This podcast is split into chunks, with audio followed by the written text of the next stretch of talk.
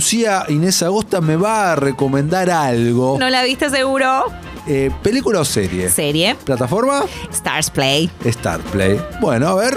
Bueno, repetimos. Sí. Serie Stars Play nueva, se estrena el 12 de septiembre, es miniserie, 8 episodios. Es lo que hice durante el fin de semana, básicamente, ver Doctor Death.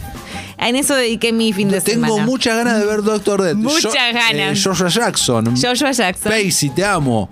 Eh, Pacey lo amamos, acá es muy, está muy perturbador, bien, Sí. bien, muy bien personificado.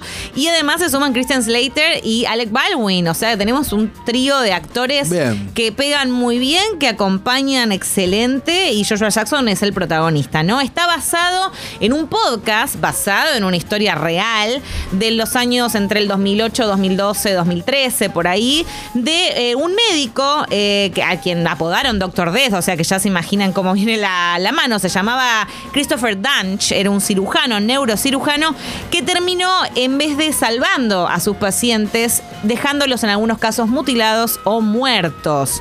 Entonces vamos a meternos en esta serie para descubrir en varias temporalidades quién era este personaje, cómo surgió, digamos, y, y qué fue lo que le dio ¿Quiénes le dieron tanta cabida, digamos, para llegar a convertirse en un, en un tipo de, de- de renombre, entre comillas, porque la gente al principio lo consideraba, colegas e incluso pacientes, una estrella en ascenso, ¿no? O sea, alguien que de verdad parecía venir con un montón de respuestas en cuanto al fil de la medicina, al campo de la medicina. Un tipo que se dedicaba eh, a spinal surgery, supuestamente a cirugía de la columna, muy bueno como investigador, pero que no quiero spoilear mucho, ya nos vamos a ir dando cuenta que en realidad, eh, cuan- o sea, tengo algunas estadísticas porque me puse a investigar porque me reinteresa el tema, pero cuando un ciru- mientras un cirujano estándar eh, tiene que hacer al menos mil cirugías antes de salir a la cancha, una cosa así, el tipo había hecho 100, una Ah, cosa, o sea, tenía cero, cero, cero experiencia en todo lo que tiene que ver con la práctica, ¿no? O sea, sí tenía bastante la teoría, más nada de la práctica. Entonces vamos a meternos en eso y ver cómo además tiene un montón de características psicópatas nivel un millón, o sea, es un psicópata de manual, o sea, vas tildando todos los casilleros con este personaje y lo que le va pasando. Y es interesante que además tenemos, por un lado, el pre- eh, como hay varios presentes, ¿no? Pero uno de los presentes con estos dos médicos colegas que son Alec Baldwin y Christian Slater, que están tratando de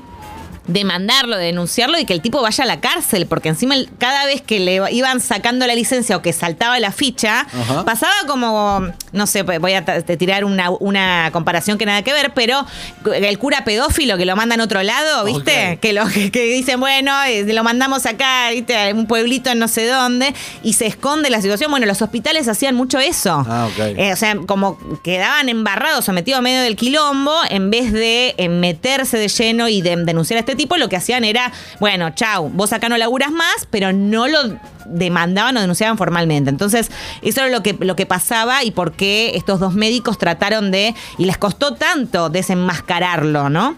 Sobre todo porque este tipo, además de ser un psicópata que, que viene con las clásicas car- características del manipulador, era un negador serial, ¿no? O sea, él estaba convencido de que era el mejor.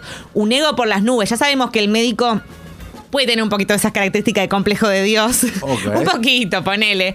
Eh, pero esto era otro nivel. No sabés lo que era este tipo. ¿Cuántos capítulos, Lu? Ocho episodios. ¿Y termina o todo sigue? Termina. Vamos, todavía mira cómo te hago con las manitos. O sea, mini- Tuki, tuki. miniserie. Miniserie. Miniserie, ocho episodios de 50 minutos cada uno. El último es más largo, eh, tiene una duración de una hora y media, porque tiene que ver con el juicio y demás. No es un spoiler, ya sabemos para qué lado viene la mano. Eh, se me hizo un poco largo, por o sea, me parece que hubiera estado mejor en seis episodios. Creo que los dos episodios le sobraron porque se torna un poquito redundante. O sea, ya nos presentan las características de este personaje, ya sabemos cómo es, quién es y qué viene a hacer. En, en un punto, se, se- sobre todo lo que tiene que ver con sus flashbacks y su pasado, se refuerza por demás. Como ya está, ya está muy subrayado que es un, que es un loquillo. Ya, ya entendimos. Este, eso es lo único que tengo para criticarle. Me parece que está muy bien lograda y este tipo de temáticas que además están basadas en historias reales y son tan perturbadoras, a mí me encantan.